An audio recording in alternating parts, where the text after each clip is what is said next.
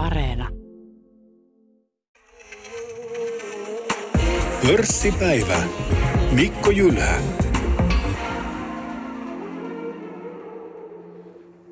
Hei, Peter. Kesäkuun puoliväli 2022. Niin yleiskuva osakemarkkinoista tässä vaiheessa. Ää, mihin tätä voisi verrata, missä nyt ollaan? No kyllähän tämä on monessa mielessä hyvin erikoinen ja monessa mielessä ainutlaatuinen. Että vaikea niin kuin oikein löytää semmoinen hyvä vertailukohta historiasta. Tässä on niin monia erikoispiirteitä nyt. Inflaatio, kun se ei ole kysyntäperusteinen, vaan se on tarjontarajoitteinen, joka on niin kuin aika harvinainen tapaus. Ja luonnollisesti Ukrainan sota ja kaikki nämä raaka-aine, sanotaan rajallinen tarjonta, ruoka kallistuu. Tämä on kyllä niin kuin mun urallani niin aivan oma tapauksensa. Sinä olet kuitenkin tässä alkuvuonna ennen Ukrainan sotaa niin ostolaidalla. Joo, mulla oli semmoinen tilanne, että mukavasti tuli tämmöinen sopiva pikku ylimääräinen budjetti ja, ja silloin mä niin kuin näin arvioin, että kun syyskuusta alkaen Helsingin pörssi niin oli aika merkittävästi tullut alamäkeen, että pitkässä juoksussa ja pit, pitkään, tuota niin, pitkiä sijoituksia ajatellen, niin kurssit oli korjaantunut kohtuullisesti.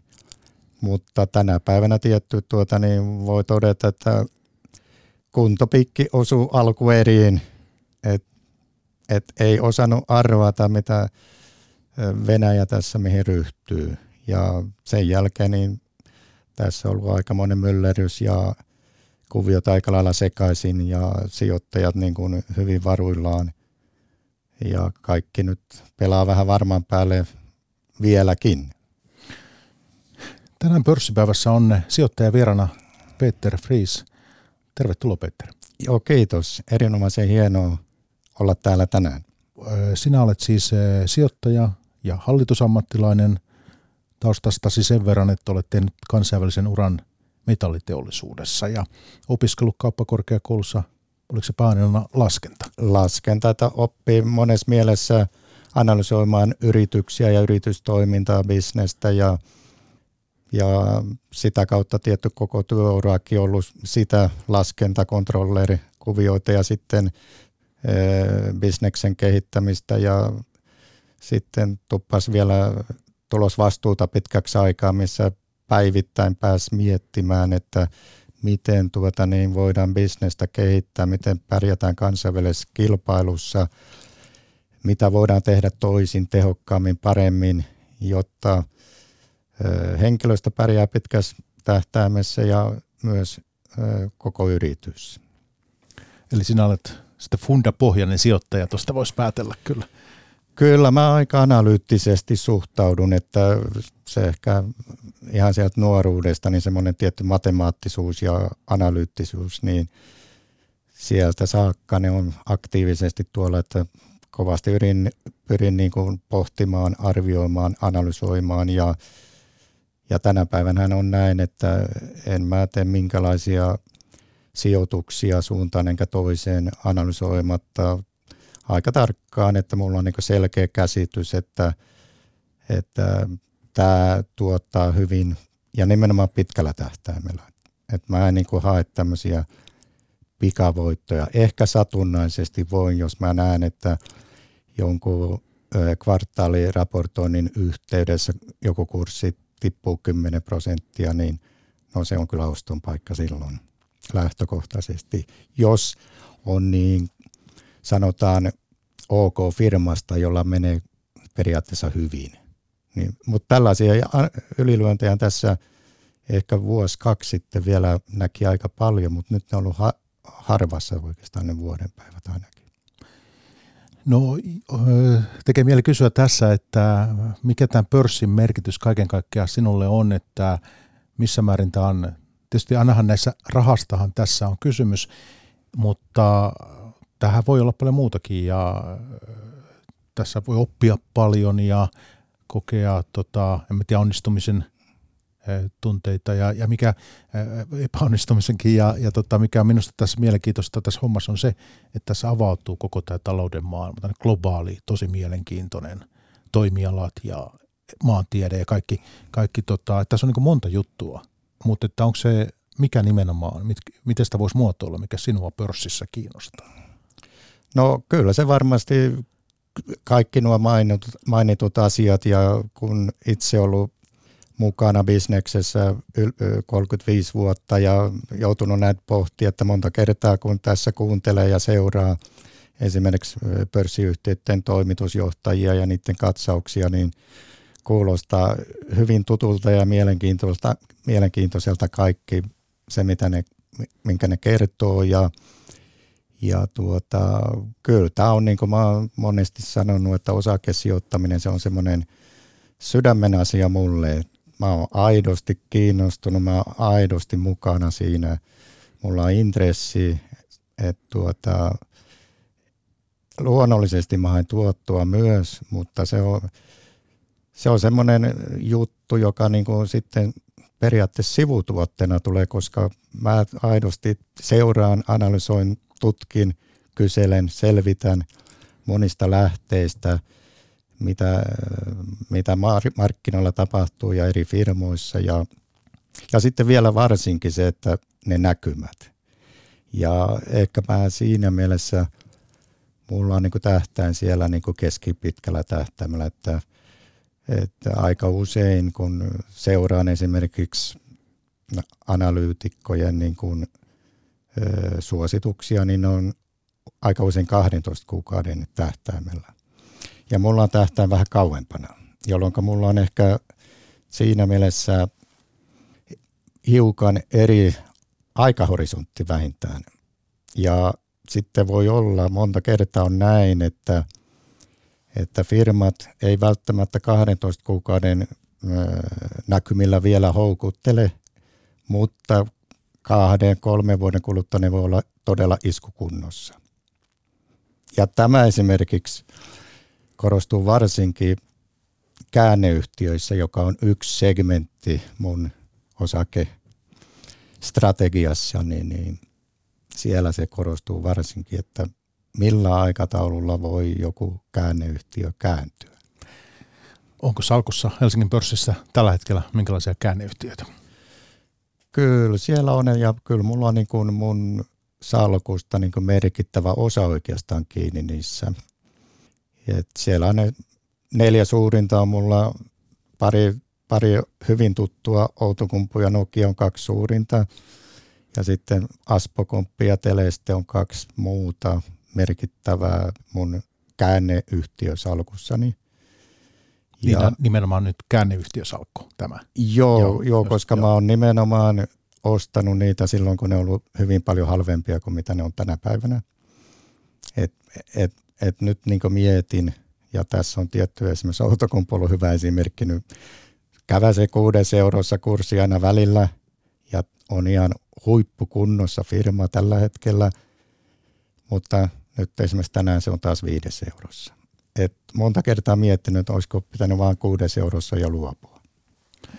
No hei Peter, tulit osakemarkkinoilla, aloitit tämän homman niin jo 80-luvulla, eikö se on näin? Eikä tostot silloin? Joo, jotain hyvin pientä. Olin silloin, muistan, Sampo-yhtiössä Turussa töissä ja siinä oli Yhdyspankin konttori viereisessä korttelissa ja ruokatunnilla jonkun toisen nuoren kollegan kanssa eksyttiin sinne varainhoitajan juttusille muutaman kerran ja se oli siihen aikaan niin kuin pörssi myös, niin kuin se raketoi tietyllä tapaa, se oli 8687. Mutta hyvin pieniä osto, ostoja silloin, koska tämä oli mulle uutta ja, ja sitten toisaalta niin vasta valmistuneena opintolainat paino, asuntolainat ja sitten – kohta puoli myös ensimmäinen autolaina, että eihän siinä ollut periaatteessa ylimääräistä sijoittamista vaadittiin. No 90-luvulla sitten jonkun verran tuli, tuli tankattua niin sanotusti, no ei paljon, mutta ja siitä niin jäi mieleen se, että, että ensimmäinen niistä osakkeista taisi olla joku Nokia-niminen, mutta onneksi, tai sanotaan näin, möin tietty, kun sain jonkun verran voittoa siinä ja onnistuin myymään ennen kuin se Nokian suuri raketointi alkoi 90-luvulla. Mutta se oli näitä alkuvaiheen hyviä niin kuin, oppeja myös. Ja sitten missä vaiheessa painoit enemmän kaasua osakemarkkinoilla? Joo, jos mä vielä palaan tuohon 90-luvuun, niin koska mulla oli vähän tämmöinen sanotaan kontroversikokemus, että mä koin, että mä ehkä tein enemmän tappiotakin kuin voittoja ja, ja jotenkin koin näin, että ehkäpä tämä ei ole se mun laji. Ja sitten mä innostuin siinä IT-kuplan aikaan 2000-2001 ja sehän oli hyvin erikoinen etappi sekin. Silloin muun muassa Sonera osti noita ilmatilaoikeuksia Saksasta, maksoi miljardin euron tai jotakin sellaista ja Sonerankin kurssi raketoi tosi rajusti, kunnes se tippui niin kivi. Ja koko IT-kuplahan silloin 2000-luvun alkupuolella niin kuin, sitten niin kuin puhkes. Et, et silloin mä vetäydyin sen jälkeen, että Tuliko siitä, tuliko siitä kova lasku itsellesi? Ei tullut. Mä pelasin hyvin pienillä silloin edelleen että, ja samoista syistä, että niitä menoja oli muitakin, että ei ollut sijoitettavaksi, ei jäänyt kovinkaan paljon siihen ja ehkä onneksi näin. Monet ovat muuten tässä verranneet tätä nykyistä markkinaympäristöä tuohon vuosituhannen vaihteeseen. Mitä sinä ajattelet tällaisesta vertauksesta? Ja viime vuonna muun muassa tämmöisiä kuulin, ja nythän me ollaan koettu tuolla monia, monia yhdysvaltalaisiakin tosiaan korkealle arvostettuja tekkiyhtiöitä, niin tullut ihan kymmeniä prosentteja, saattanut tulla 70 pinnaakin alas ja muuta. Joo, mutta... Onko mi- tässä yhtään, yhtään, tai kuinka paljon tässä on yhtymäkohtia siihen vuosituhannen vaihteeseen sinun mielestä? No kyllä tässä varmasti jonkun verran on, mutta ja varsinkin kun mennään yhtiötasolle. Mutta jotenkin mulle jäi silloin mm, reilu 20 vuotta sitten sellainen käsitys, että, että tuota niin, muutamat niistä IT-firmoista, että, että ne oli niin lähinnä firmoja paperilla. Niillä ei ollut edes vielä liiketoimintaa. Että semmoinen ei-kampanji esimerkiksi jäi mieleen, jolla oli niin, sanottiin ja lehdissä luki, että firmalla on tuota, niin toimitusjohtajan työpöytä ja tuoli. Ja sehän oli jo yksi esimerkki näistä, jotka sitten niin kuin kaatuu aikanaan.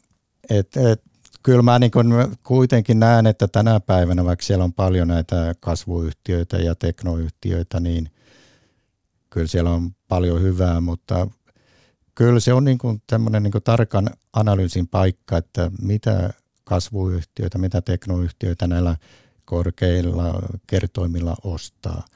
Ja siihen, siinähän se korostuu se ehkä viidenkin vuoden näkymä ja semmoinen niin kyky hahmottaa ja ymmärtää sitä, koska ne, ne tulokset saattaa niin kuin raketoida ihan uskomattomasti muutaman vuoden tähtäimellä ja tässä ehkä mulla on yksi näitä mun keskeisiä merkittäviäkin sijoituksia, QT on yksi näitä, joka kävi yli 160, nyt se taitaa olla 75 tai jotain, että et, et, tuota niin, se kävi tosi korkealla ja tietty PE oli pilvissä, mutta en, en ole toistaiseksi, toistaiseksi menettänyt uskoani siihen firmaan, vaikka tässä niin kuin sanotaan viime kvartaalien tulokset ollut ehkä jonkun asteisia pettymyksiä. Et vielä Q2 21, se oli semmoinen ihan uskomattoman kova tulos ja odotukset niin kuin ehkä vähän niin kuin karkaskin. Sen verran vielä jatkan tuosta vuosituhannen vaihteessa, niin vaihteesta, niin eihän nämä kriisit koskaan ei toistu samanlaisena, vaan – vaan ne, niitä tulee, mutta ne ovat aina hieman erilaisia. että jos miettii, mitä tässäkin nyt on ollut, tämä tietysti tämä vuosi nyt on ollut vielä aika maltillinen, mutta että koronakrassi jo niin tota, oli omansa. Että tota, sinä olit silloin, eh, et, tarkoitan vain sitä, että kriisit ei samanlaisina toistu koskaan. Joo, ei, kyllä täytyy tietysti sanoa, jos ottaa tämän koronakriisin, niin kyllä se oli hyvin niin kuin oma tapauksensa se, että se oli niin kuin sokki, joka ei tullut tuolta niin kuin bisnesmaailmasta. Ja siinä mielessä se oli erilainen. Ja koko maailma oli niin kuin peloissaan. Ja kurssit tippu hetkessä niin kuin kivi. Ja sitten myös palautui niin kuin alle aikayksikön, että se oli mielenkiintoista aikaa siinäkin mielessä, että monet odotti sitä tuplasukellusta, että jos toipuu, niin ei löydy perusteita, niin kuin bisnesperusteita niin kuin semmoiselle tulevalle kurssinousulle. Ja monet jäi odottamaan ja eivät sitten hyödyntäneet sitä tilannetta. Omalta osaltanihan se oli semmoinen vähintään kuusi oikein lotossa niin sanotusti, että, että mulla oli niin kuin harvinaisen hyviä ajoituksia ja, ja hyvä, hyvä tuota niin, budjetti käytettävissä, että, että vielä se viimeisin erä siitä budjetista vapautui mun pankkitilille 9.3. ja 16.3. taidettiin niin kuin kokea se absoluuttinen pohja. Niin sä painoit kaasua osakemarkkinoilla sekä finanssikriisin aikaan että sitten koronakrässin aikaan, molemmissa. Joo, nämä on, ne on ollut kaksi mun ylivoimaisesti suurinta niin tankkaustani. Ja 2008, jos mennään nyt sinne, koska se on historiassa niin aikaisemmin tapahtunutta, niin koska mä silloin itse kupla-aikaan jäin pois, koska mä nyt jotenkin koin, että, että, että mä en ole oikein hyvä tässä. niin tuota, jostain syystä silloin 2008, silloinhan syyskuussa taisi romahtaa nämä markkinat oikein reippaasti ja Lehman Brothers kaatu, niin lokakuussa mä uskomattoman rohkeasti lähdin markkinoille ja lokamarraskuussa voi sanoa, että lähes päivittäin ostin. Ja myös nostin lainaa useampaan otteeseen, joka on tietty rohkea ja, ja mitä mä en sinänsä suosittele tuota niin kovinkaan monille sijoittajille, että se on niin kuin riskipeliä, kun ottaa lainaa osakesijoittamista varten.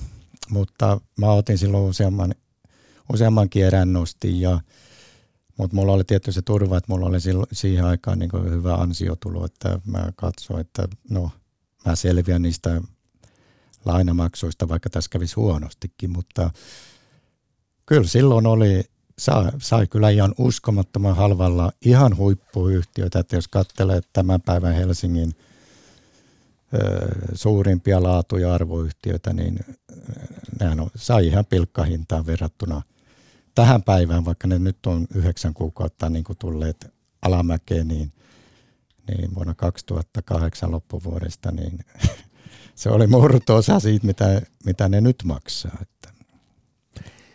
Joo, mä huikkaan tähän kuuntelijalle hei väliin, että jos seuraat lähetystä Yle Puheesta, sitten myöhemmin uusintana radiosta, niin pörssipäivä on menossa ja tänään on sijoittaja vieraana Peter Fries – sijoittaja hallitusammattilainen olet sinä ja, ja tota, nyt sitten niin tuossa kuultiin vähän taustaa, miten olet markkinoilla liikkunut ja tällä tavoin. Nyt sitten tänä päivänä olet sekä asuntosijoittaja että sitten osakesijoittaja, niin kumpi on tärkeämpi sinulle?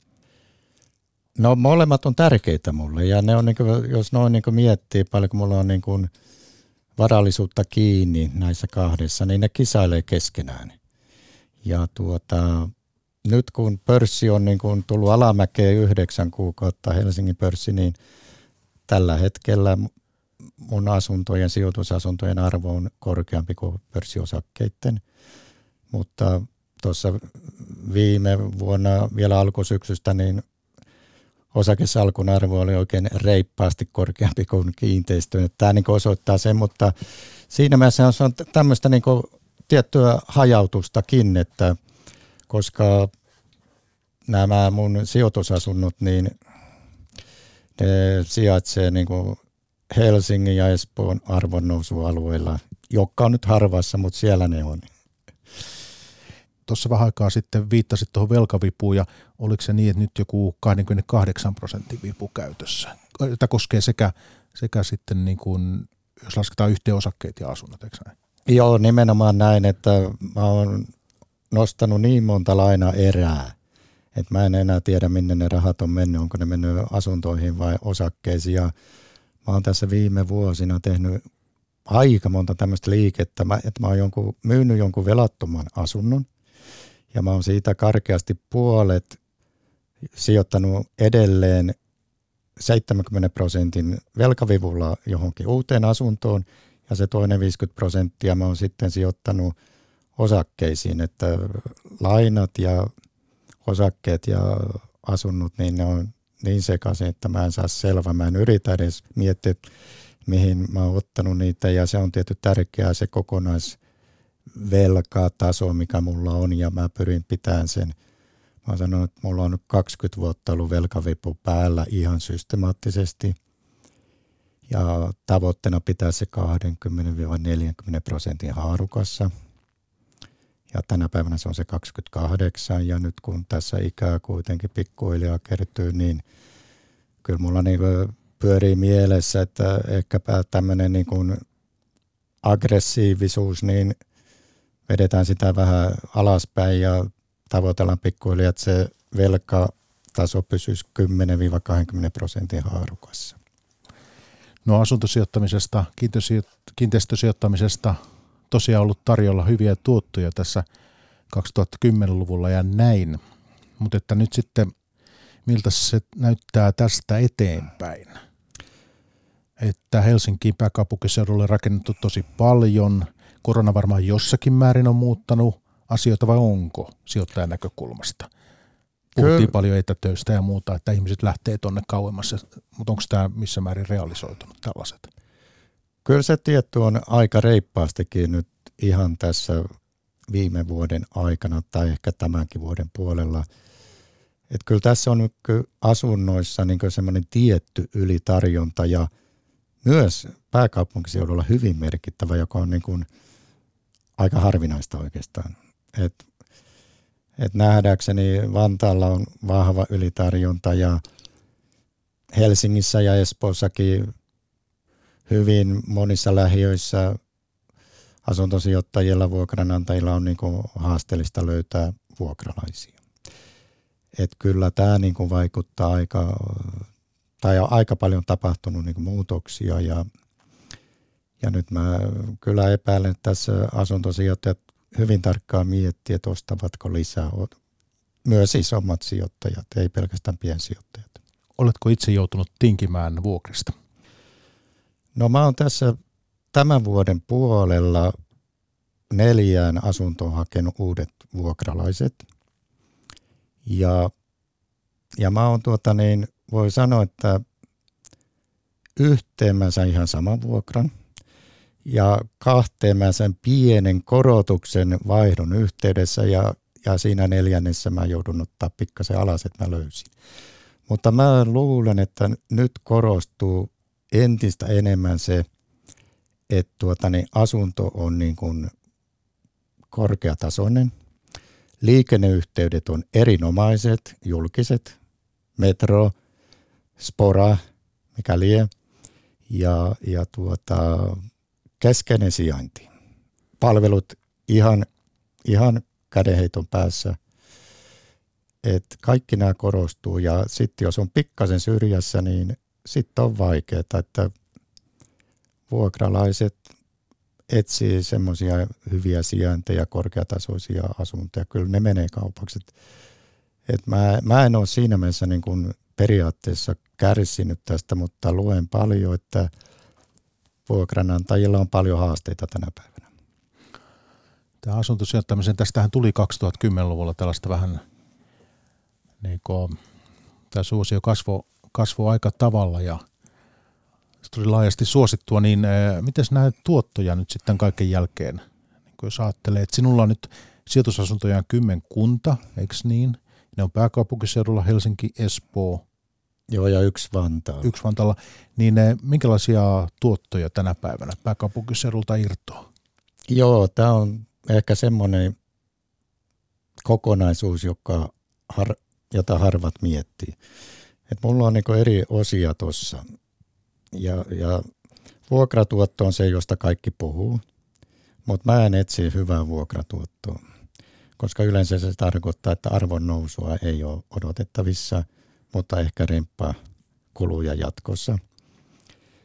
Jolloin tuota, vuokratuotto on tietty yksi tekijä, mutta mulla pienessä roolissa. Mä niin kun, tässä monet monet vuodet mennyt näin, mä oon saanut arvon nousua yhtä paljon kuin vuokratuottoa. Sitten kolmas tekijä mulla on, että mulla on hyvin paljon uudiskohteita mun portfoliossa tänä päivänä. Ja siinä on tietty tämä tuota, veroseuraamuksen siirto tulevaisuuteen, jos ää, näitä vuotuisia lainanlyhennyksiä tuloutetaan taloyhtiöiden kirjanpidossa, jolloin sitäkin nyt hyödynnän useammassa kohteessa. Ja se neljäs, joka on se iso juttu, että kun mä ostan uudiskohteen, niin jos mä ostan asunnon tänä päivänä, niin se on uudiskohde. Niin se tulee automaattisesti se 70 prosentin taloyhtiölainaosuus siihen. Ja kun mä lasken omalle pääomalle, joka on se ratkaiseva, niin mulla pyörii tämä tuotto tällä konseptilla 10-25 prosentin paik- haarukassa per vuosi luonnollisesti monet laskee sen tuoton sille markkina-arvolle. Ja silloin se on vain kolmannes siitä, mutta kun, kun siinä on paljon velkavipua, sä saat sen koko tuoton, mutta sulla on niin kuin kaksi kolma, kolmasosaa rahoituksesta on muiden rahoja. Oletko suojannut sitten korkotasoa, jos nousee? Tätä olen monta kertaa miettinyt ja nyt on, voi sanoa, että parisen vuotta pankit on niin kuin tätä tarjonneet ja täytyy sanoa, että ehkä kaksi vuotta sitten olisi kannattanut tehdä strategisia liikkeitä, että tämä korkotaso ja nyt rajusti laukkaava nouseva korkotaso, niin myönnettävä on, että en mä osannut sitä niin kuin ennakoida vielä vuottakaan sitten, jolloin mä en ole suojannut millään tapaa korko, korkotasoa ja, ja siinä mielessä tässä tulee kyllä niin kuin tämmöinen lisäkustannuserä tähän sijoittamiseen nyt kaiken kaikkiaan. Niin, tunnet varmasti jonkun verran tätä asuntosijoittajien kenttää. Kuvittelisin näin, kun aktiivisesti kuitenkin siellä toimit, niin ää, minkälaisia riskejä tähän nyt liittyy? Entä jos sitten kuitenkin – minä haluan, haluan maalata niin piruja seinille ja sillä tavoin mitä uhkakuvia tässä sen enempää, mutta jos nyt sitten kuitenkin on niin, että inflaatio kaikesta huolimatta onkin sitkeää sorttia ja pitäisi tätä korkotasoa lähteä nostamaan, niin minkälaisia riskejä tähän nyt liittyy, että, että tota, asuntosijoittajien näkökulmasta? No kyllä se tietty hoitovastikkeet nousee, kun inflaatio laukkaa – ja samalla kaikki ja, ja kiinteistöhuolto ja kaikki. Joo, ja, ja, ja tuota, niin jos on lainarahaa, niin korkojen kautta tulee lisäkustannusta edelliseen verrattuna.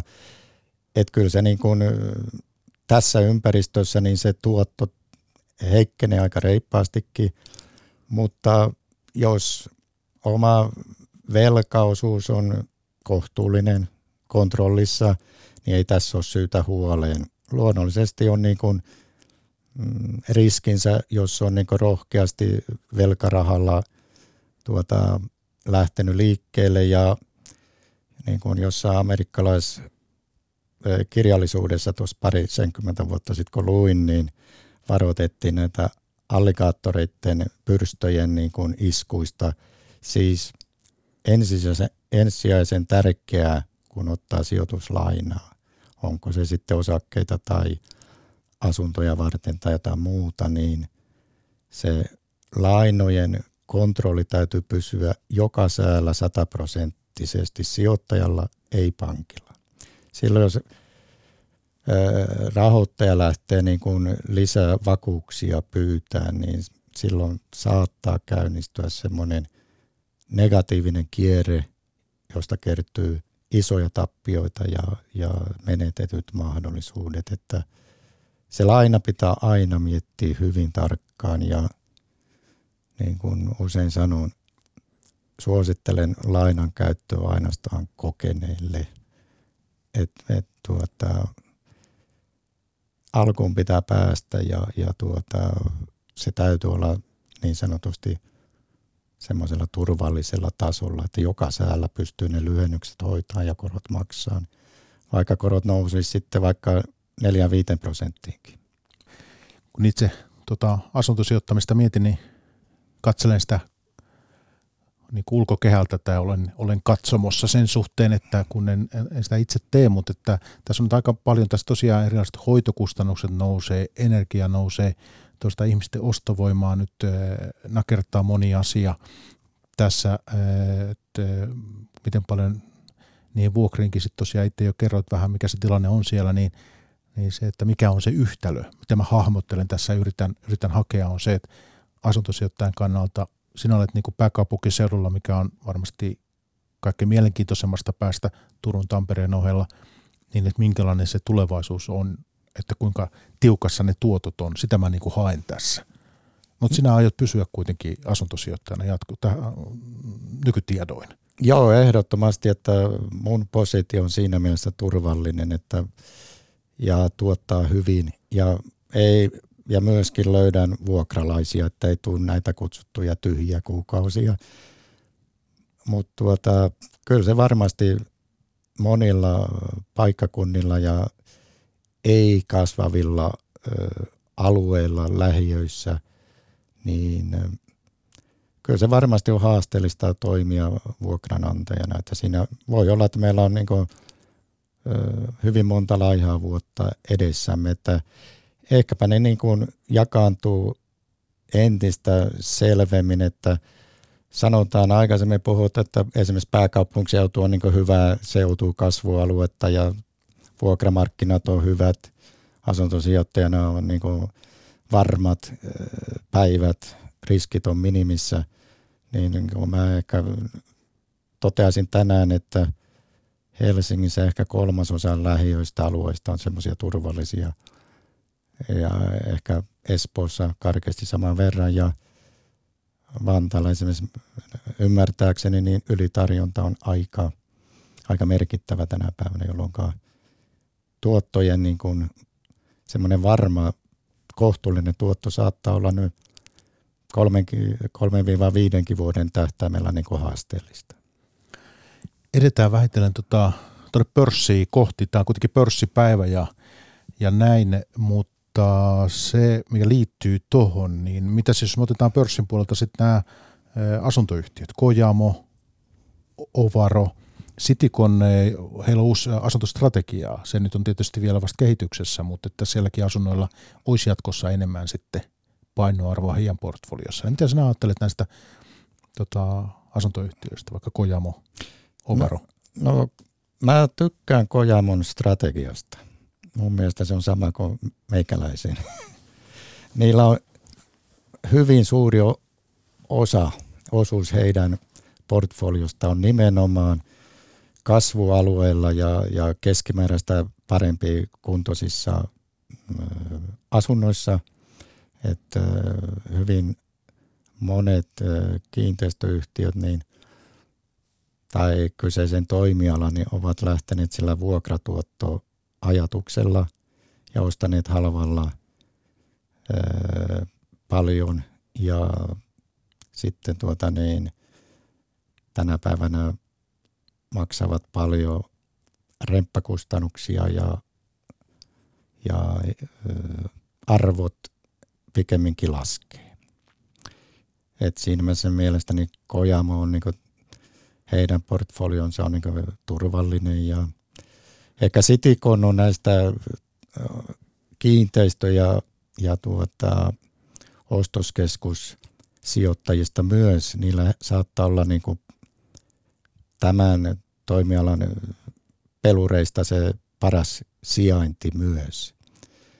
Et siinä mielessä ehkä Citiconilla on aika hyvät edellytykset pärjätä, mutta toisaalta tässä on ehkä pikkasen myös se kysymys, että onko ostoskeskuksia rakennettu turhankin paljon, jolloin niitä on, niin kuin, on entistä haasteellisempaa niin kuin hyvällä vuokratuotolla niitä tiloja vuokrata kauppiaille. Että ei se välttämättä mikään kovin hyvää tuottoa niin kuin pysty tarjoamaan tässä tulevina vuosina. Ovaro.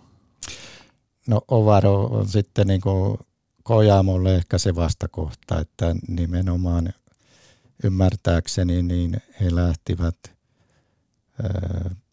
sillä vuokratuottostrategialla ja ostivat hyvin edullisesti hyvän ison, hyvin ison asuntoportfolion itselleen ja, ja nyt, nyt ovat sitten tässä monta vuotta niin kuin siivonneet jälkiään. Ei löydy rahaa remppoja varten eikä löydy vuokralaisia ja asunnot on vanhoja, huonokuntoisia, arvot laskee. Et kyllä niin kuin asuntosijoittamista varten Ovaro teki kaikki mielestäni väärin. No sinulla on hyvin laaja salkku. Olet siis Suomi-sijoittaja ennen kaikkea. Pörssiomistukset on Helsingin pörssistä. Salkku on laaja, laajasti hajautettu tänne. Onko siellä esimerkiksi Kojamoa? En ole Kojamoa e- eikä Sitikoniakaan, koska nimenomaan olen katsonut, että omien asuntosijoitusten kautta mulla on se toimiala kyllä niin kuin yliedustettuna mun kokonaissijoituksissa, että olen pitäytynyt niistä poissa. Ja, ja kun mä vertailen niin kuin omaa asuntosijoitustoimintaa versus sitä tuottoa, mitä niistä on odotettavissa, niin mielestäni mun asuntosijoitukset tuottaa paremmin. No mitäs siellä sitten on? 74 yhtiöä, niin otetaanko vaikka suurimmat? Suurimmat kuutehan on siellä, eikö niin? Onko ykkönen jopa? Joo, kuute on ykkönen ja, ja tuota, kuute oli semmoinen mielenkiintoinen kyllä story, että reilu kaksi vuotta sitten mä en tiennyt, että semmoista firmaa edes on olemassa. Sitten mä kesäkuussa 20 luin ja ymmärsin, että siellä tapahtui nyt tuloskäänne, kääntyy positiivista tulosta tekeväksi ja uskomattoman kova kasvu päällä ja näkymät rajattomat. Skaalautuu paremmin kuin mikään muu Helsingin pörssin firma, jolloin lähdin kyllä siinä silloin hyvin rohkeasti liikkeelle Qteen kanssa ja, ja noudatin aika pitkälti siinä kovasti arvostamaani Seppo Saarion oppeja, kun sun suosikkiyhtiös tekee parempaa tulosta tai sieltä tulee positiivista tulosta tai tietoa, informaatiota, viestintää, osta lisää. Jolloin mä kesäkuusta 20 tammikuuhun 2021 voi sanoa, että joka kuukausi ja useamman kerrankin muutama kuukausi, niin osti vaan lisää. Ja tämän seurauksena mun keskihinta, ostohinta on 47 euron paikkeilla. Että sitten se raketoi sinne 170, jolloin se yksi kaksi oli lähes 30 prosenttia mun salkusta. Sarjokin, Seppo Sarjo ymmärtääkseni aika pitkälti nykyisin indeksistrategialla liikenteessä, että ei niinkään suoria osakevalintoja enää, että hän on tehnyt tätä, muuttanut tapansa toimia markkinoilla nyt. Mutta että sinä nimenomaan suorat osakesijoitukset on se. Joo, nimenomaan, että mun mielestä indeksisijoittaminen on tylsää. Et, et, et tuota, niin mä haluan niin muodostaa se oman näkemykseni, että missä se potentiaali niin kuin piileksi ja sitä mä pyrin metsästämään hyvin varhaisessa vaiheessa ennen kuin ostosuositukset niin kuin lyödään tiskiin, niin mä yritän, jos mahdollista, ostaa ennen sitä hetkeä. No kuutti isoimpana, mitä sitten jos otetaan top vitonen, niin mitä sen jälkeen tulee? kutakuinkin. No joo, siellä Neste oli hyvin pitkään mun selvä ylivoimainen ykkönen ja sehän johtui siitä, että vuodesta 12 tuonne vuoteen 20 karkeasti, niin se raketoi ihan uskomattomasti se kurssi, jolloin sen rajun arvonnousun kautta se nousi mulle ylivoimaisesti suurimmaksi ja ajattelin vielä kaksi vuotta sitten, että ikuisesti Neste on mun suurin. No tänä päivänä Neste on vain pieni osa Qtn arvosta, vaikka Qtkin on tullut nyt ylipuolittunut. Mutta tuota, se on, Neste on kakkonen. Sitten on nämä aikaisemmin mainitut käänneyhtiöt, Nokia ja Outokumpu.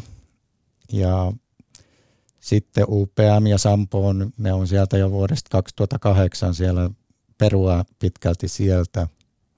Sampo ihan sataprosenttisesti niiltä päiviltä. Ja sitten täällä on tämmöistä niin kuin uudempaa kasvuyhtiötä, on Talenumia, Reveniota. Et siinä ne nyt karkeasti menee nämä niin kuin isommat firmat. Ja Suomi Paino tosiaan on sinulla, onko mitään ulkomaalta? Periaatteessa ei yhtään, että jos ei nyt Teliaa lasketa ja aikoinaan Nordea oli niin kuin Ruotsin kautta. Että, ja ehkäpä se nyt siinä korostuu se, että, että, että tämä Helsingin pörssiano kautta historian on ollut uskomattoman tuottoisa, yksi maailman parhaita. Ja tässä on suomalaisena tietty kotikenttäetu, että suomalaisfirmoja – seuraa ja, ja niihin sijoittaa. Ja kyllä mielestäni myös saa ihan aika hyvänkin globaalin hajautuksen ostamalla näitä suuria globaalisti toimivia suomalaisfirmoja. Esimerkiksi jos haluat Kiina positiota, niin osta konetta ja koneen liikevaihdosta 35 prosenttia tai jotain tulee Kiinasta ja sanoisin kyllä, että paljon turvallisempi kuin joku kiinalaisfirma. Etkä ole tuossa yksin tuossa näissä Suomipainoissa, että esimerkiksi tässä kesäkuun alussa etänä tapaamani professori Timo Rotovius, niin hänellä oli myös hyvin suomikeskeinen osakesalkku. Ja hän pohti myös siitä, että onko missä määrin perusteltua ja mitä riskejä siihen liittyy, mutta mutta se, että tässä matkan varrella, mä en ole mikään jenkkies ollenkaan. No, sillä on niin, kuin, niin valtavasti tohkeessa niin, niin kuin Amerikoista tässä, mutta, mutta olen vuosien varrella vaan huomannut, että monet vieraat ovat minulle korostaneet sen Yhdysvaltain tärkeyttä ja merkitystä osakesijoittajalle ja taloudessa ja osakemarkkinoilla ylipäänsä. Että tulee mieleen esimerkiksi maaliskuinen keskustelu, missä oli Vesa Engdahl ja Sami Miettinen ja molemmat oli, oli, korosti sitä, sitä Yhdysvaltain osakemarkkinoiden tärkeyttä sijoittajalle.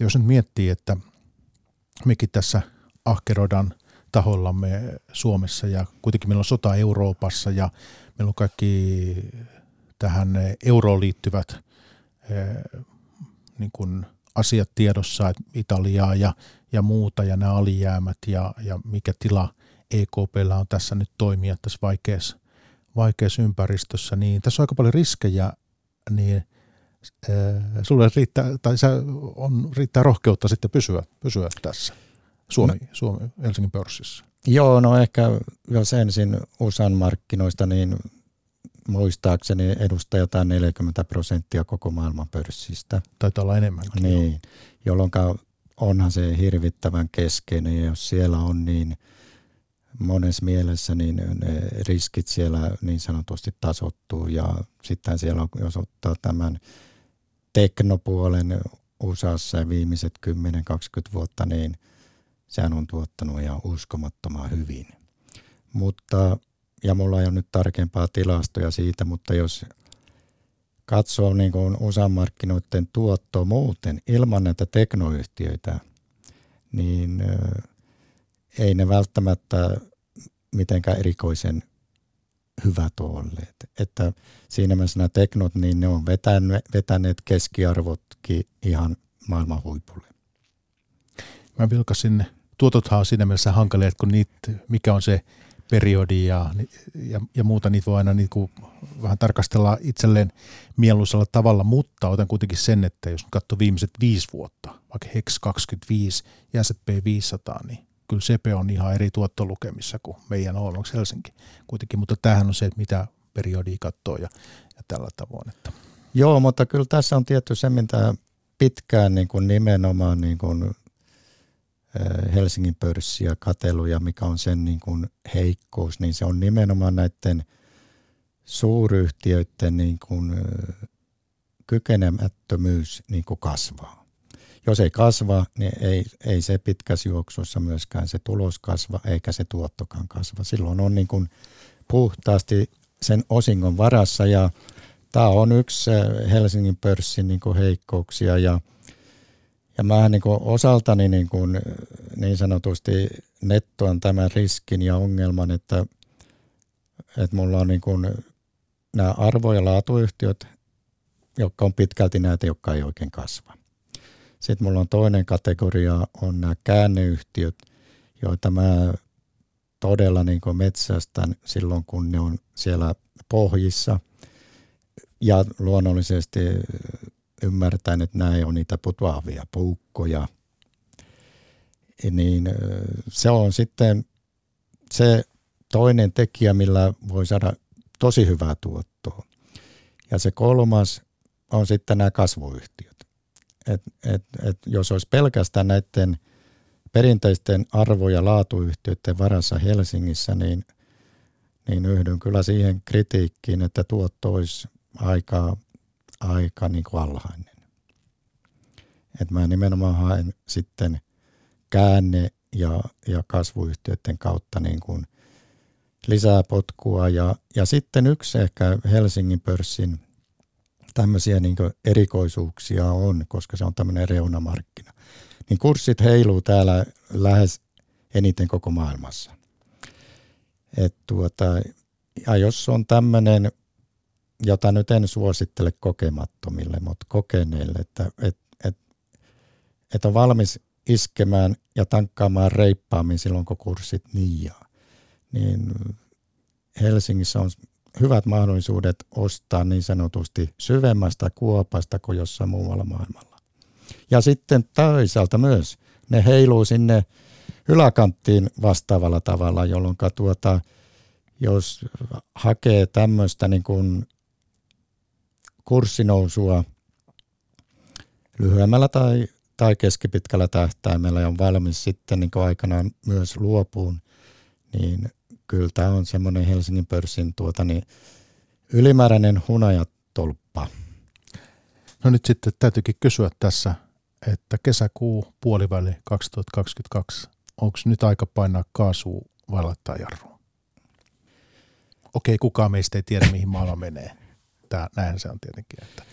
No tässä on tietty se, että tässä on uskomaton määrä näitä tummia pilviä. Kaikki nämä, nämä tuota niin, inflaatiot ja nousevat korot ja, ja Ukrainan sodat ja, ja, ja sitten vielä Kiinaankin liittyy monenlaisia niin kuin, sanotaan kysymysmerkkejä. Siellä on niin kuin covid ja siellä niin kuin kasvukin eh, hyytyy. Siellä saattaa nämä ihmisoikeudetkin muodostua riskiksi tässä tulevaisuudessa. Ja siellähän on tämä kiinteistökupla, joka on ollut meneillään jo pari vuotta.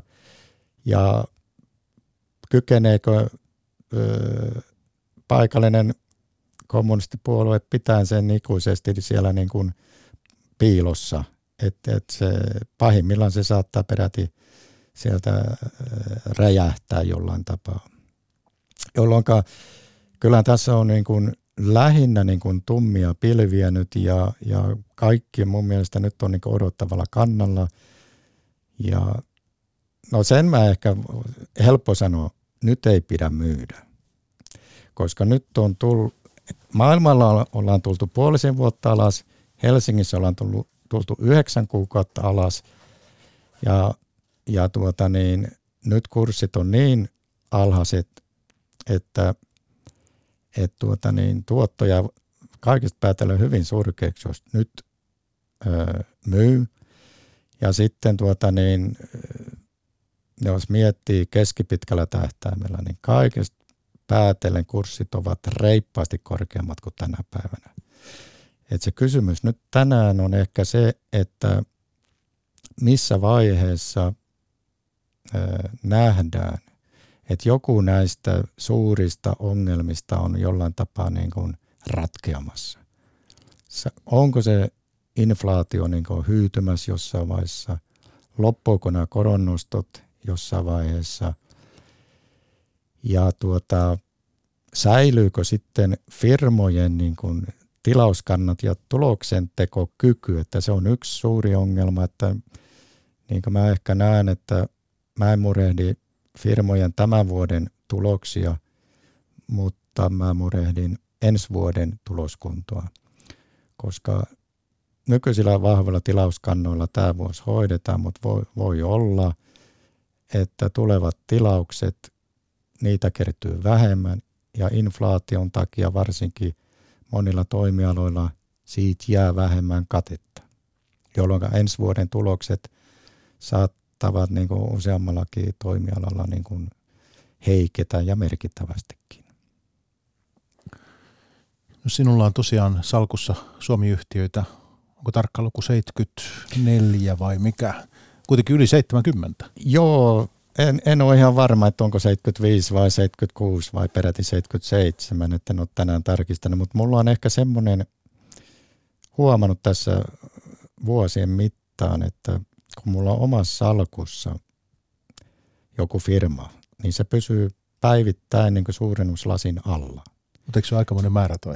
Ei, se menee aika nopeasti läpi, koska en mä niin murehdi sen enempää siinä. Mä oon monta kertaa huomannut menneenä vuosina, että yksi, kaksi joku kurssi on niin raketoinut ja mä en ole sitä huomannut. Ja sitten mua harmittaa. Mutta kun ne on siinä omassa salkussa, niin päivittäin kun mä käyn kurssia läpi, niin mä niin huomaan, että jaha, tuo on nyt tuolla tasolla ja ei, ei mitään ratkaisevaa näköjään ole tapahtumassa. Että, mutta tietty näin, niin kuin, missä se raha on, niin mullahan on top 10 yli 80 prosenttia mun rahoista, että ne on, ne on nimenomaan nämä, mulla on siellä 50 firmaa, jossa on, niin kuin mä sanoin, mulla on sen verran, että mä pääsen yhtiökokouksiin kaffelle jo, jos ja kun näitä fyysisiä yhtiökokouksia taas pikkuhiljaa aletaan järjestää. Ennen kuin tässä tavataan pörssipäivässä, Pete, niin kerroit mulle sen, että oli aikoinaan siis urallasi yksi ikävimpiä tapauksia, entä talvivaaran keissi. Ja tota, mikäs sinua sitten, silloin sinua kiinnosti? Mä ymmärrän, siitä oli paljon juttua, mä muistan ne, ja monet nimekkäätkin ihmiset laittoi rahojaan siihen, ja – näin, mutta tota, mikä sinua siinä silloin kiinnosti ja niin pitkään, että olit kauankin mukana, eikö sulla? Joo, no täytyy sanoa, että kyllä minuun iski semmoinen tietyn tyyppinen sokeus. Mä olin silloin Aasiassa, Malesiassa työkomennuksella pitkään ja seurasi hyvin läheltä metallimarkkinoiden niin raketointia. Ja Kiinan imuhan oli ihan rajaton siihen aikaan. Ja, ja mä näin, että Talvivaara tuli si, siinä vaiheessa niin kuin hyvällä ajotuksella todella niin kuin hyville markkinoille. Sitä, mitä mä en silloin niin kuin osannut, tai sanotaan, mä olen liian optimistinen niin kuin aika monet muutkin, se teknologia, joka oli uutta, niin siihen meni hirvittävän pitkä aika ennen kuin se alkoi toimia et, et, tänä päivänä se toimii, mutta menikö siihen 10 vuotta vai 15 vuotta ennen kuin se alkoi toimia. Ja se tarkoitti, että, että, että tuota, myytävää tuotetta vaan tuli aivan liian vähän tuutista ulos ja, ja tappiot oli hirvittävät ja samalla sitten, tai pikkuhiljaa nikkelin maailmanmarkkinahinnat myös niin kuin tippui, jolloin mutta mä olin siinä aika merkittävästi mukana ja muistan ikuisesti, se jäi tuonne takaraivoon, kun vielä tammikuussa vuonna 11, niin kurssiin 740 ostin talvivaaraa. Se oli aika lähellä talvivaaran absoluuttista niin kuin maksimikurssia. Möin silloin Metsoa ja ostin talvivaaraa ja sitten vielä oli näitä pelastusanteja tuli sen jälkeen ja mä osallistuin niihinkin joihinkin. Ja Oliko se joku maan anti vai mitä ne oli?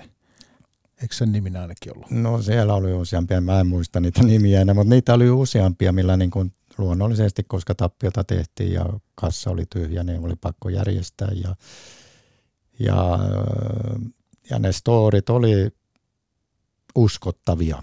Ja kyllä niin kaikki oletti, että kyllä se teknologia ja prosessi alkaa sillä toimia, mutta se ei vaan niin tarpeeksi nopeasti kuitenkaan alkanut toimia. Ja no sitten mä jossain vaiheessa tajusin niin alkaa vetäytyä siitä ja viimeiset osakkeeni möin reilun euron kurssiin. Että kyllä se, niin kuin mä oon sanonut, se oli se mun osakesijoittamisen korkeakoulu, koska virheiden ja tappioiden kautta on mahdollisuus oppia paljon enemmän kuin mitä muuta. Se pätee ihan saman bisneksessäkin, että kun tekee merkittäviä bisnesvirheitä ja kun rehellisesti katsoo peiliin, niin ymmärtää, että tässä tuli tietyistä syistä tehtyä niin kuin suuriakin virheitä. Ja, mutta ehkä se plussa sitten sen tuota, niin tämän opin lisäksi oli se, että sain nämä verovähennyksiä niistä tappioista pitemmäksi aikaa. Mutta toi oli se, toi oli se uran kirvelevimmät tappiot talvivaara. Joo, ja opettavaisin, niin, opettavaisin nimenomaan, että sanotaan näin, että ilman sitä niin olisin varmasti myöhemmin tehnyt muita huonompia sijoituksia kuin mitä ehkä olen tehnyt.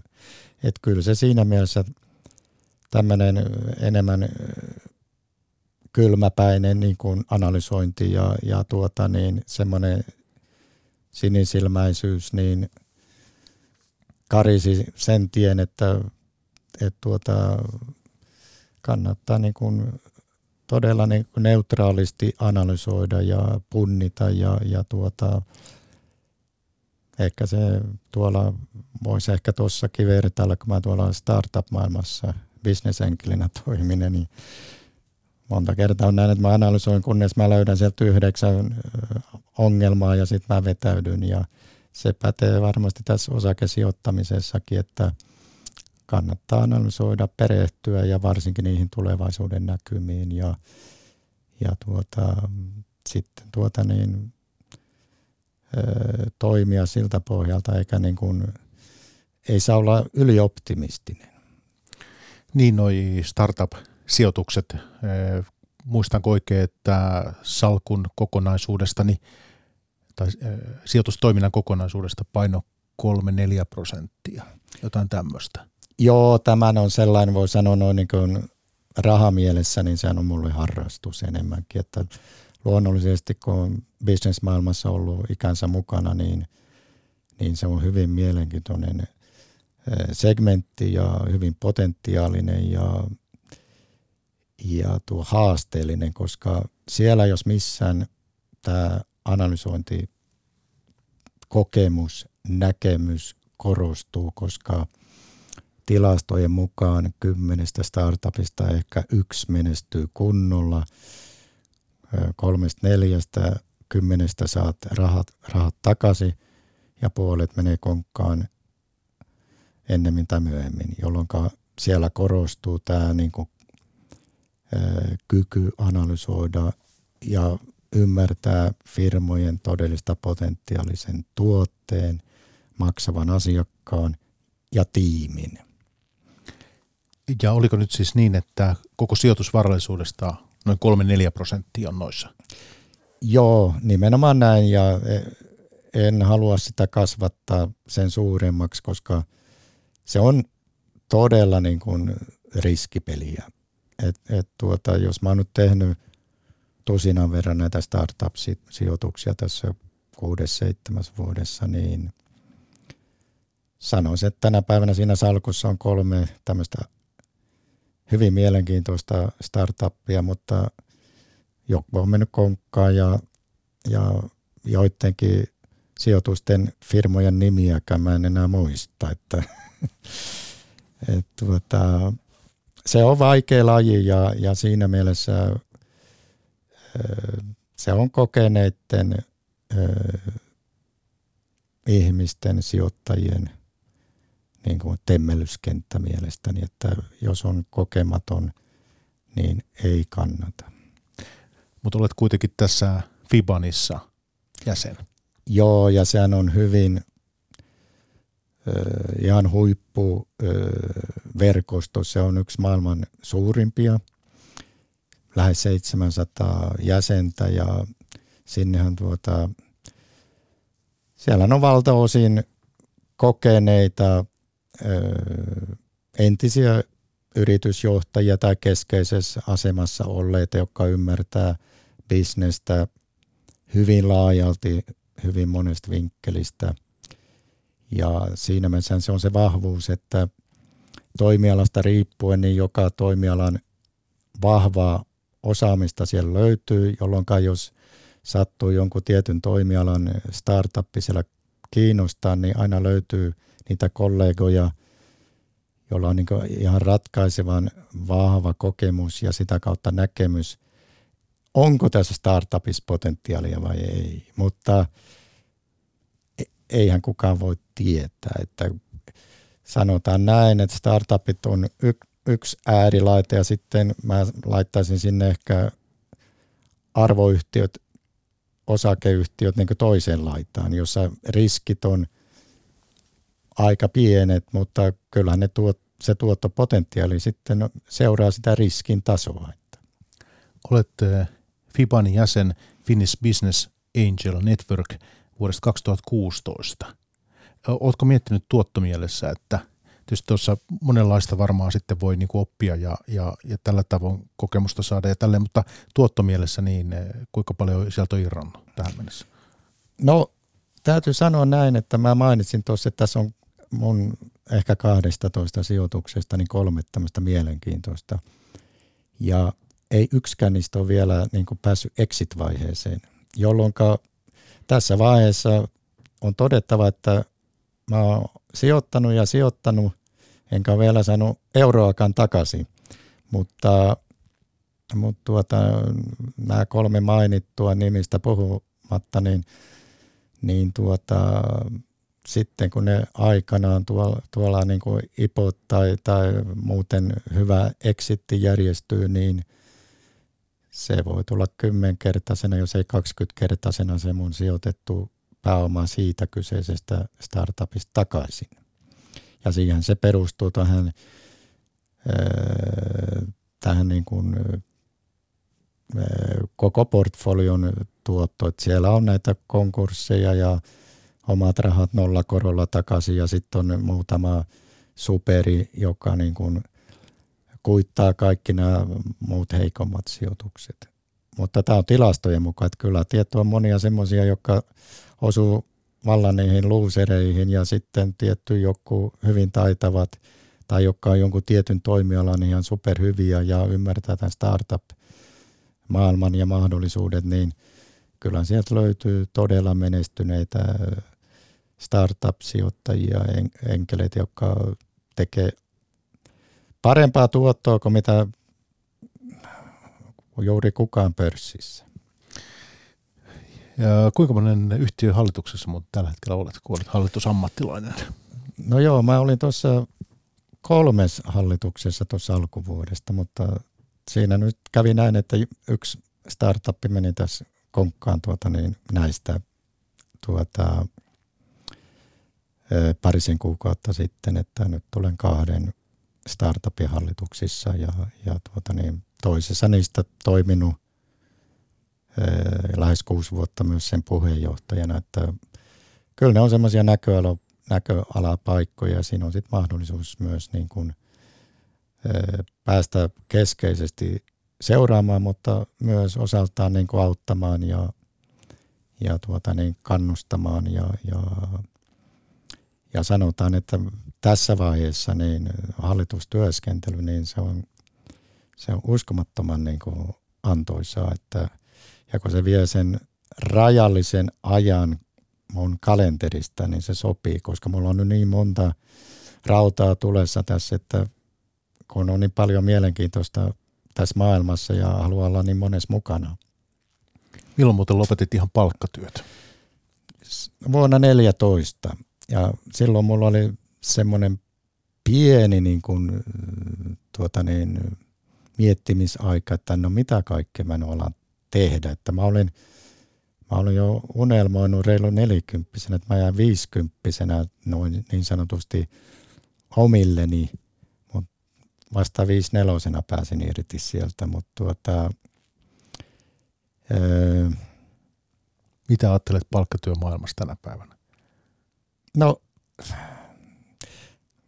onhan se, onhan se, niin kuin se peruskuvio ja siellä on niin kuin, siellä tapahtuu mahdottoman paljon mielenkiintoisia asioita ja, ja tuntee ihmisiä ja, ja pääsee tutustumaan, riippuen luonnollisesti paljon työtehtävästäkin. Että jokaisessa eri tehtävässä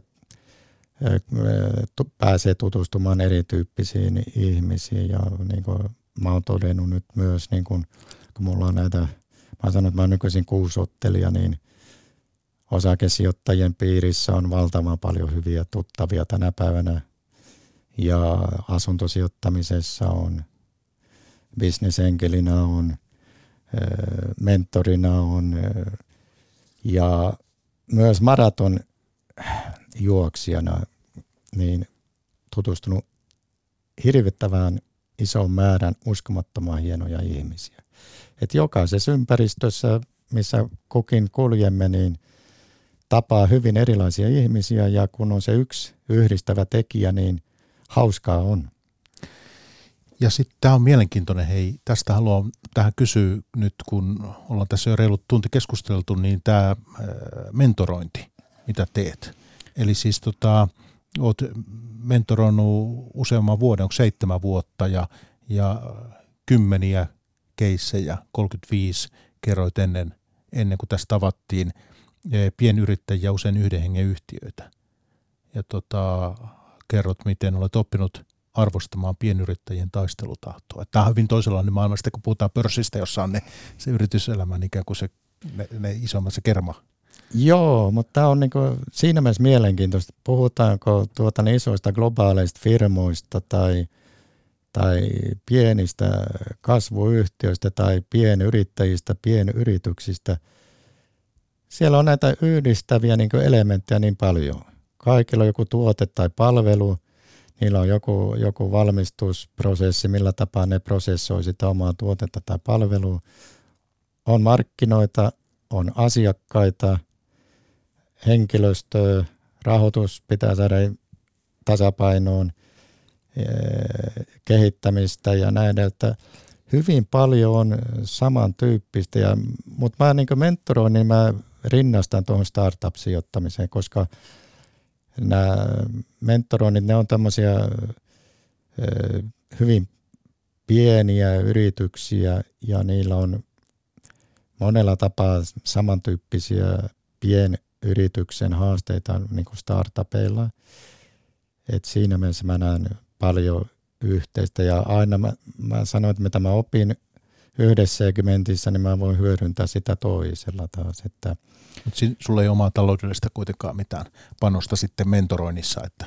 Ei, ei, että siinä tuota niin, ihan puhtaasti tuota niin, niin sanotusti konsultoidaan, kuunnellaan yrittäjiä ja yritä, yritetään sitten niin yhdessä puntaroida ja innovoida, että ja nimenomaan niin kuin näiden yrittäjien ehdolla, että mitkä on heidän niin kuin haasteensa, niin kuin ne itse ne kokevat, niin yritä sitten puntaroida, että löytyykö jotain hyviä avauksia tai mahdollisuuksia. Ja kun, kun on ehkä kolmea viittä tässä mentoroinutkin vuosien mittaan ja sitten näitä muita vastaavalaisia kokemuksia, niin kyllä tässä on monenlaisia, niin kuin herkästi tulee monenlaisia ajatuksia, kun tapaa uuden yrittäjän. Ja, mutta tärkeää tässä tietty on se, että, että kun mentoroi, niin ei tee ensimmäistäkään päätöstä yrittäjän puolesta, vaan yrittäjän nimenomaan kantaa vastuun ö, yrityksestään ja tekee omat päätöksensä. Ja tätä esimerkiksi mä korostan kovin vahvasti aina mentoroinnissa, että mä saatan olla puhelias, mulla saattaa olla paljon ajatuksia, mutta miettikää tarkkaan, niin miettikää yön yli. Se on teidän business, se on teidän firma ja teidän pitää niin kuin päättää, mitä seuraavaksi teette. Ja sitten nämä mentoroitavat yritykset maksaa sinulle jo jonkinlaisen korvauksen siitä sitten? No, no pullakahvit parhaimmillaan, että siis tämä on niin ilmaistyötä, että, okay, okay, että joo. tästä ei, ei, ei, ei mitään korvausta ja nimenomaan nämä mentorit, varsinkin yrityskummeissa, niin on nimenomaan – monet on eläköityneitä entisiä yrittäjiä tai yritysmaailman edustajia. Ja se on niin eräs tapa sitten tuota niin, auttaa ja antaa takaisin. Et, et tuota, et kyllähän mulla on, niin kuin, niin kuin mä tuossa kattelen, niin se mun toimeentuloni, niin sehän on tuolla pörssissä ja asuntosijoituksissa. Mä en laske startuppien varaan yhtään mitään. Jos sieltä aikanaan tulee joku hyvä exitti, niin se on positiivinen ongelma silloin aikana ja kyllä mä sille jonkun ratkaisun löydän sitten. Tässä on eh, kesäkuun puolivälissä, niin mitä sinä olet kova maraton mies? Niitä on tullut juostua kymmeniä.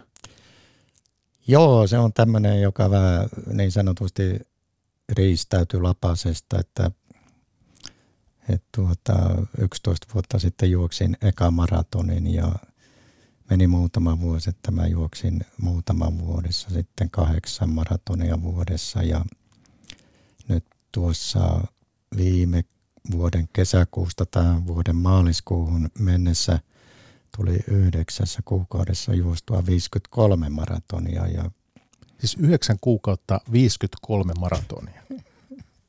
No se on kyllä niin kuin, kun tuolla maratoneja juoksee ja kerää, niin oppinut tunteen nämä keräilijät myös, ja, jotka on niin mainioita, hienoja ihmisiä kerta kaikkiaan, ja kaikkiin tutustuu, kun samoja pikku keräilymaratoneja tuolla painetaan, niin kyllä se tuo yhdeksän kuukauden satsi 53 maratonia, niin sanotaan näin, että taisi olla kymmenen hulluimman suomalaisen joukossa. Ai mä en saisi yhdeksää maratonia 53 vuodessa edes. Mutta mitäs nyt sitten, se on pieni, pienellä tauolla, niin nyt tota, sanat kropan palautuu vähän tässä ja muuta, mutta että mitäs kesä urheilumielessä? Niin? Joo, no urheilumielessä No sanotaan näin, että mä oon katsomossa tietty seuraan, koska rakasta urheilua, niin kyllä mä seuraan aika paljon urheilua monella tapaa. Ja tässä nyt tuota niin, kun tässä ollut näitä erilaisia niin kuin, rasitusvammoja, joka varmasti johtuu tuosta, että varsinkin tuolla talvikeleillä tuli juostua hyvin paljon maratoneja, että kyllä se menee toipumisessa nyt tässä kesä osittain, mutta kyllä mä elän tässä toivossa, että tuossa syksyllä jo pääsisin kohtuu mukavasti juokseen, niin et tuota, mutta en osaa vielä sanoa, että siirtyykö eka maratoni nyt jonnekin elokuulle tai jotain. Hei, Peter Fries, oli ilo tavata sinut pörssipäivässä. Kiitos, tämä oli erinomaisen hieno mahdollisuus ja oli minunkin puolestani ihan uskomattoman hieno kokemus. Kiitos. Kiitos. Hyvää kesää. Kiitos samoin. Pörssipäivä. Mikko Jylhä.